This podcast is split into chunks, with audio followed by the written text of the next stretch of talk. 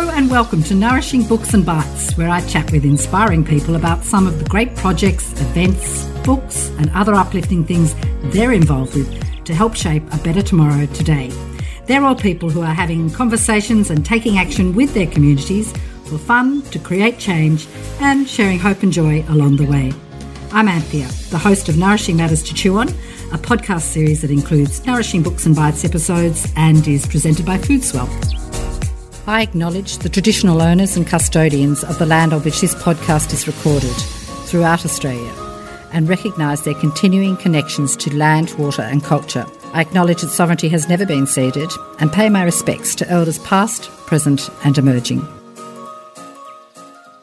Jade, welcome and thank you for taking time to chat with me on Nourishing Books and Bites, where we chat about books, upcoming events, inspiring people and projects who together are shaping a much better tomorrow by doing great things in and with their community, and just as importantly, sharing hope and fun and joy along the way.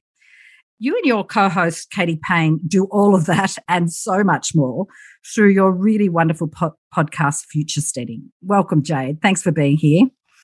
Thank you for having me. It's great to be here. I came out of the paddock to be here. I was up there trying to fit stones into a jigsaw puzzle of stone walls. Oh, that sounds so gorgeous. Yeah. Good excuse to come out of the paddock. Bit of wilding in the paddock. Were your kids with you or are they at school?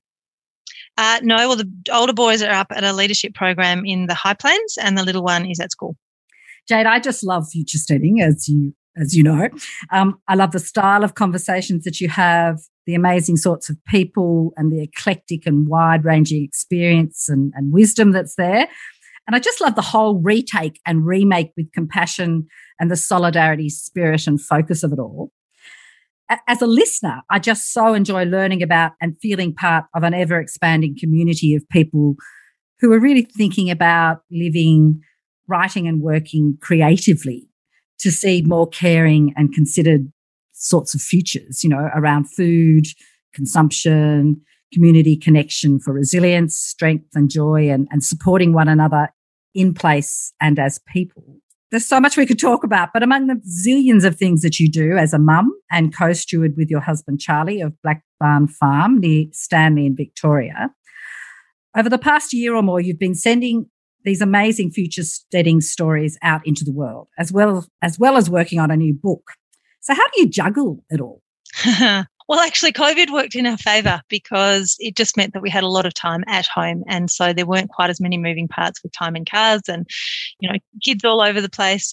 Um, I think if we weren't in startup phase of the farm, the juggle would be probably more joyful. At the moment, it's pretty stretched. Um, actually, as I sit here, there are about twelve people out on our property at the moment with stone walls and timber getting milled and slabs getting poured and walls getting painted. And so there's lots of moving parts. Um, oh, look, I, it's literally a day at a time. Um, the Future Steading concept is something that's been floating for a number of years in my brain, in the ether. And last year was really an opportunity off the back of the fire season. Charlie was away for a big block of time with the fires, and there were quite a few kind of big incidents that happened with the fires, and he has a number of fire roles, so it didn't just go during the burn period, but then it extended weeks and weeks beyond that with post-fire um, analysis and management. And it really consolidated my desire to bring the whole concept of Future Steading, which really lands squarely back in the hands of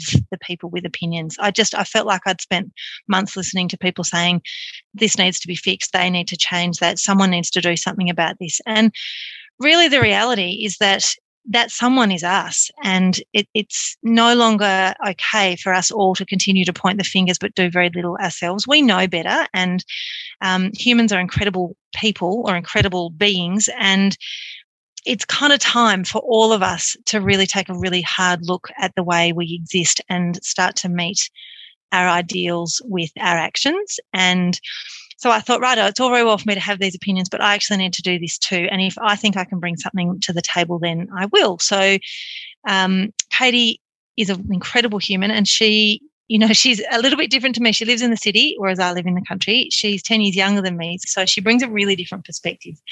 And the other thing she does is um, brings a lightness and a joyfulness, which I think is the most important thing to Future Steading. And you know, we know what's going on and where the complexities are and where the challenges are that we face as a race globally. But I think you can get really, you can get really daunted by that, or you can say, I'm actually going to bolt together a whole series of itty-bitty actions every day that make me feel like I'm contributing to something bigger than me, and that, um, you know, don't overwhelm me and daunt me and my children and my community. So Future Steading as the book concept started to evolve really rapidly, and I said to Katie, let's bring this to life.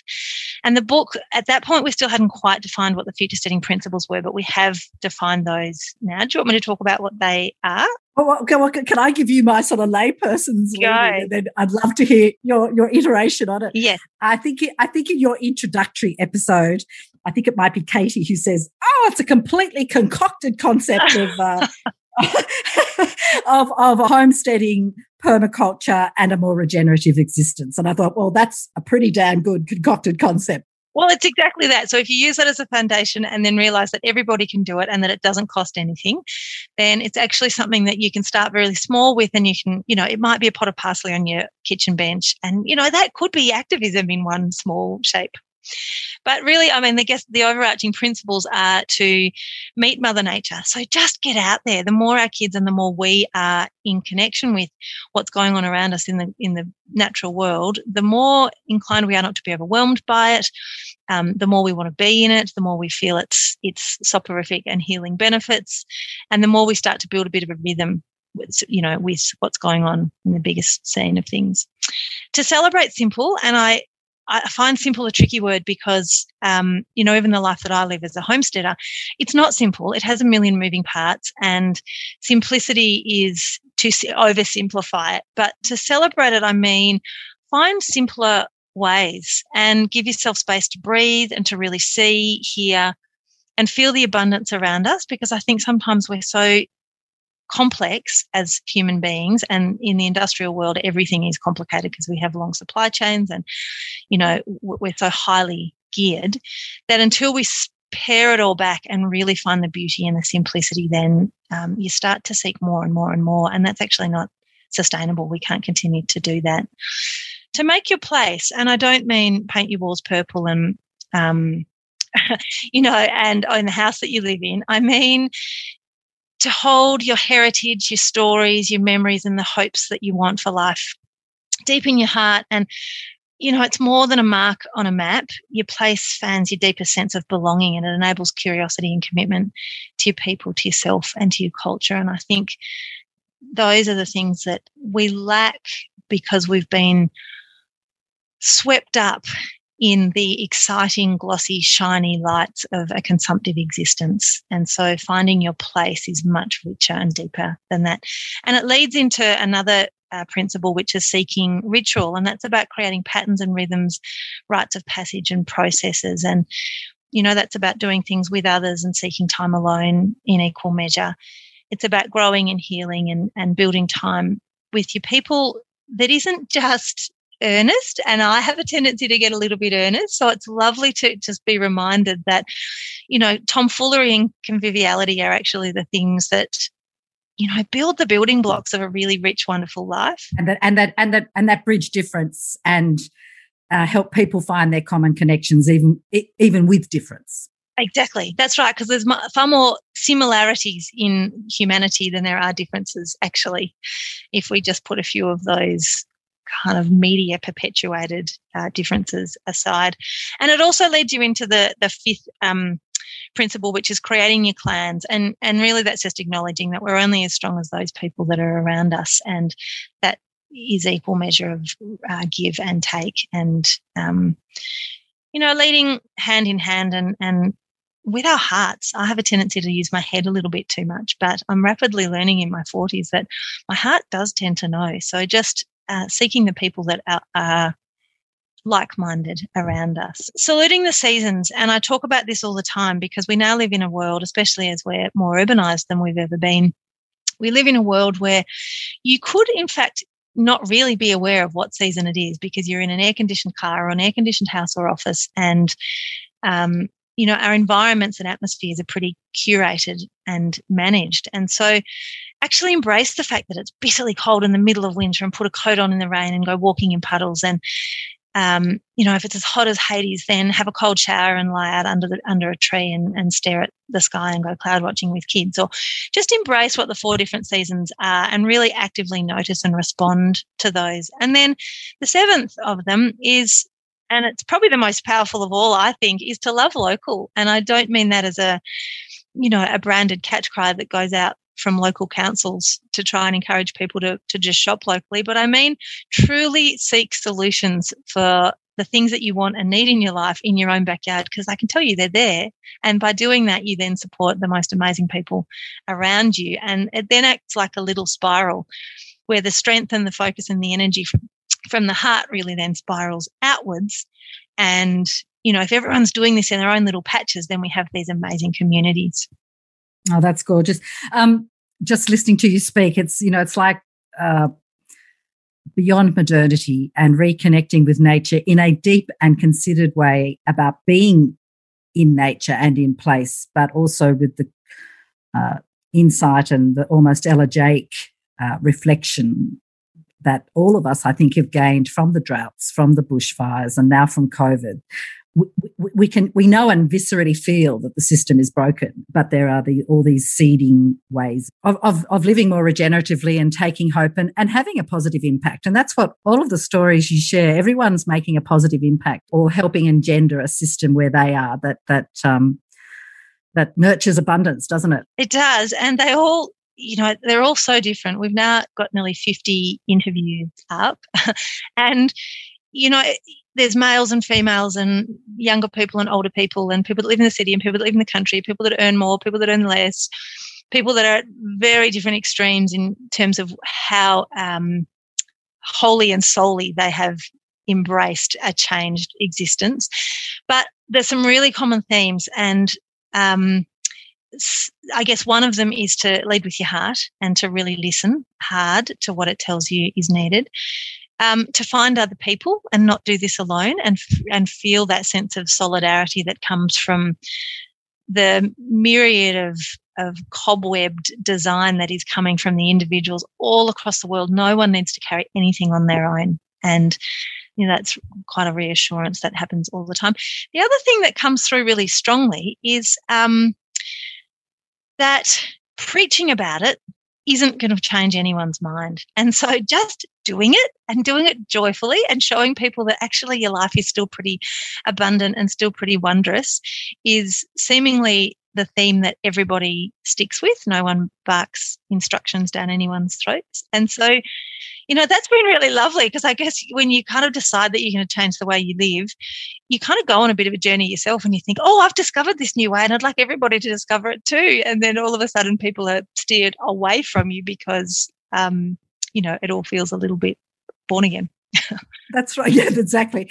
And if you're going to go the distance, you know, it, it, it as you say, it's got to be authentic and and um, nurturing of yourself, your family, your friends, and and something that's joyful to carry, not a burden. Yeah, hmm. yeah, and you need to be really comfortable that the community that you build will only go at the pace the community is ready to go at. So even if you push harder or you lead from the front at a clipping trot, It, it'll only catch up when it's ready. So there's no point burning yourself out going harder. I've learnt that the hard way. Just stepping back a little bit, because obviously I just want to pay homage to the wonderful Katie Payne, um, your your joyful comrade in spirit and and and in the audio with you, as you've already said.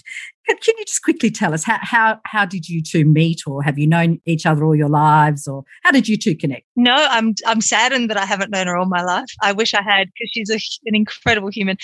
Uh, no, she appeared one day in a blaze of dust in her little blue Subaru at our farm as a farm volunteer. She came and lived with us for seven or eight weeks. Actually, she says seven weeks. I, in my head, think it was ten weeks, and maybe it just felt larger than it was.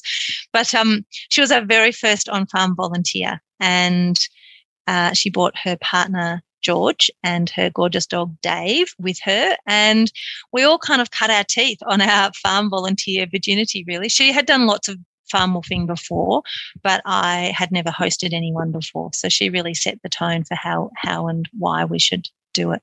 And then we just kept in touch. Um, I find her so delightful to have around, and the way she thinks is so refreshing and whimsical and robust and ballsy and irreverent, all of those wondrous things that I thought, I need more of you in my life. So we just kept in touch, and she did lots more woofing and moved back to Tassie, and then she said, actually, I need, we're moving to the mainland. And I said, great, well, let's get yourself a set of headphones and let's let's start talking on air. She said, I can never do that. I said, yes, you can. We're just going to do it and we're going to see where it goes. Yeah, well, I must say I was sort of floating around and thinking about The, the podcast that this is a part of, and and took quite a while to get launched because I kept on seeing all these amazing other podcasts popping up, and I thought, oh, I don't need to talk about that. Future Steading's doing that. Oh, I don't need to talk about that. One Bite's doing that, because there are, and I think that was COVID. It's also the technology and people reconnecting with all the things we can do in our homes, as you say, connecting with with um,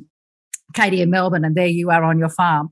Um, but also this, you know, without being too earnest, but it is a really significant cultural moment, the twenties, the twenty twenties, drought, bushfires, COVID, you know, everyone's talking circular economy now, everyone's rethinking community now. And so I just think you guys hit the zeitgeist at, right, at the right moment. Was it, were you about to launch the series anyway, or did COVID have a have a direct impact on why you did it and when you did it? Uh, no, well, we were launching it anyway. So we, I had written the first draft of the book, and she had had a quick flick through that. And so she had a really solid understanding really rapidly what it was all about. And, you know, it could only make it stronger and better because of the way she looked, with the lens she looks through in the world. Um, no, actually, we were recording. I had moved for three months down to where my family are all living, for a number of reasons, and I'd taken the kids down there, and so we were much, much closer to Melbourne. They're all in Gippsland, and um, she had done two days. We'd done two days recording, and we had about eight or nine in the bag, and then we got this sense that maybe something was about to happen with this weird and wonderful disease that was coming from overseas, and we didn't know what that looked like. And then she was coming back to do another day of double day of recording the following week, and she drove back just as lockdown happened. So we kind of felt like we we got, I don't know, maybe twenty interviews recorded and ready to go, and then we were separated, and we haven't actually been back together since. So we got the first season to bed, and then we've done everything else remotely since, and I actually haven't laid eyes on her since then in in the flesh. And then you just launched with a fully captive audience. Yeah, amazing. As you say, you've all, you've almost got, what, it's fifty, you're in series two, you've got over fifty episodes in the bag, so it's almost, it's impossible to talk about individual episodes too much. But I just wanted to say, you know, each episode is so personal and so particular, and you share, as you say, you share joy and abundance is core to all of the conversations, because that's what gives us all energy and momentum and authenticity, really. Um, and, and you talk with all these amazing change-making people who are growing things at a small scale or a systems level or beyond. Um, I was just wondering, and, and tell me if it's an unfair question, but I just wondered if there were particular episodes or stories that really keep ricocheting in your mind or in your heart, that keep coming back to you, that, you, that you're finding you're being drawn back to dig even deeper into, or, or not? I mean, there are a lot there, and because there is an individual behind each of the conversations I've had, there is a um, a bond or a connection or a very personal intimacy with each of those individuals that has continued most definitely to, to ricochet. Some not so much, others more so. The ones that have been the easiest to become the most intimate with and the most connected to are those who really gave us a lot of their Uh, unguarded selves. And so some of them we felt like they were very comfortable with interviews, and they answered the questions, and um, you know, they gave us beautiful, inspiring responses, but they didn't give us much of themselves. And so the ones that I've continued to hark back to are probably um, and this is like asking a parent to to identify. I know, so you don't have to answer. You don't have to answer. But there are some that I definitely still, I've listened to a couple of them multiple times. So I've listened to Dan Palmer's a number of times because um, he is such a big thinker, and he's such a clear communicator that um, his holistic decision-making approach to life is something that I'm fairly strongly guided by, as is my husband, Charlie. And so I love the Dan Palmer episode. Um, Brenna Quinlan is so softly spoken, and she has a fierce, determined, focused beauty to the way she speaks and just the tone that she takes and the knowledge that she shares. I find her incredible. In fact, I would love to interview her again. I feel like she was only the second or third interview we had done, and we really didn't know what we were doing. We were kind of making it up. So, you know, and Sadie Cressman was a little bit similar. She, um, oh, I feel like that was truly just like having a cup of tea. And Steph Phillips was kind of similar to that as well from Green, Green and Growing Things. I feel like we had, we've had lots of people who said, oh, I don't think I could. And then they've said, well, maybe I could. Oh, okay, I think I will. Okay, definitely let's do it. And they've been the ones who, you know, Tricia Hogburn from uh, Little Echo Footprints, and Steph was a bit the same. They said, oh, I just, I feel like I couldn't possibly. But then when you opened them up, you got such incredible intelligence. I don't know if you could tell when we were interviewing artists as family, there were a couple of moments where both Katie and I just didn't speak. And um, I don't know if I can speak for her on behalf of this, but I was actually in tears a couple of times with some of the things that both Meg and Patrick were saying. And, yeah, uh, yeah, they, they were incredible. I haven't actually re-listened to that because I haven't had the headspace to. He talks quite a lot about grief and the way in which we cope with grief in our culture. And Uh, he also talks about rites of passage for young men, and he very openly talked about where he thinks he didn't succeed in the, that process with his oldest son. And, um, you know, I've got two boys of my own, so it hits really close to home and, and makes me really aware that time is ticking and I, I need to be helping to facilitate these rites of passage processes for these young men that are heading out into the world. So, look, they've all taught, every one of them has taught me an enormous amount. And every so we do the interview, and then a couple of weeks later we do the edit, and then it might be one or two weeks later that we actually air it. And sometimes I listen to it when, you know, my husband might want to listen to it, or the kids might want to. Actually, Rob Greenfield, he I make kids listen to that. I think it's a really good one for kids to listen to, because he talks about being this hotshot, money-making um, early twenty gent. Dude, yeah, he's a full dude, and he's, he talks in the right way for young boys especially to kind of connect with him. And he said, I wanted to be retired by the time I was twenty-five, and now everything has changed and this is the life that I'm living. And the, the way he talks, I think, really resonates with kids. We run lots of schools programs at the farm here, and I often encourage them to listen to Rob. Lovely pointers or heads up For, to, towards episodes that I'm going to go and revisit, because they're some of the ones that I perhaps haven't listened to as closely. But some of the ones I've focused on, given Nourishing Matters focus on food systems, like the ones you've had with um, Charlie McGee, who I know from EduGrow days, a School Garden Awards program I used to run in Arnhem Land, or Kirsten Larson and Serenity Hill, who are just, the work they're doing with the Open Food Network is just systems changing. Um, Morag Gamble, um, just gorgeous. And, of course, um, Cassie Duncan, uh, Diego Bonetto, uh, Joel Orchard, and then Kirsten Bradley of Milkwood, who I knew back in the days when she was with uh, Georgie and Georgie Lemke and Kim Cruz um, when they kicked off on their regenerative ag journeys ten years ago or so. And then, of course, Sadie Cressman from Fat Pig Farm. I haven't spoken with her, but I've spoken with Matthew Evans, and, uh, you know, what a complete pleasure that was. So that's just a quick summary, listeners, of some of the episodes we all think you should listen to. Thank you for that, uh, Jade. That's just so rich. I just wondered, are there other podcasts that you particularly love or connect with? I listen to the A B C Conversations all the time. Uh, Slow Home, I really enjoy. Depends what I'm in the mood for. I listen to Making Permaculture Stronger. I, I, again, that's Dan Palmer, and I enjoy just him and his take on life. I often listen to Pip, actually, the Pip magazine, and that that's sporadic, so I don't feel like I'm ever missing one because it doesn't come out weekly or anything.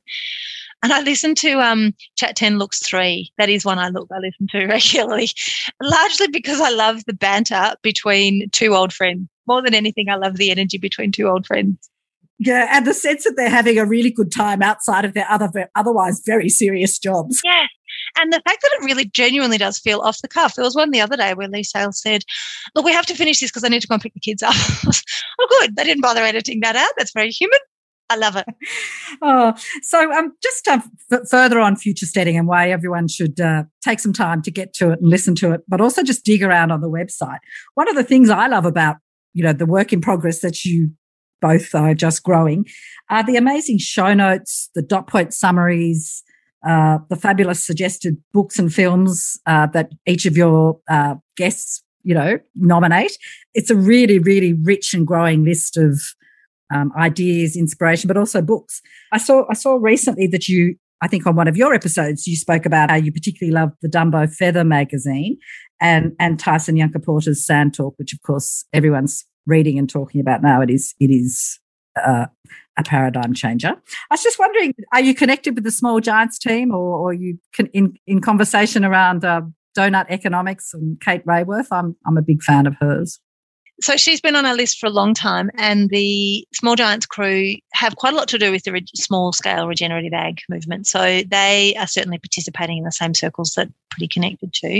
Uh, I sit on the board of the Organic Regenerative Investment Cooperative, and we do work with the Small Giants team on various projects across various things. And I'm just about to take another project on through Sustainable Table that I can't talk too much more about just yet, but that um, has the potential to work with Small Giants as well.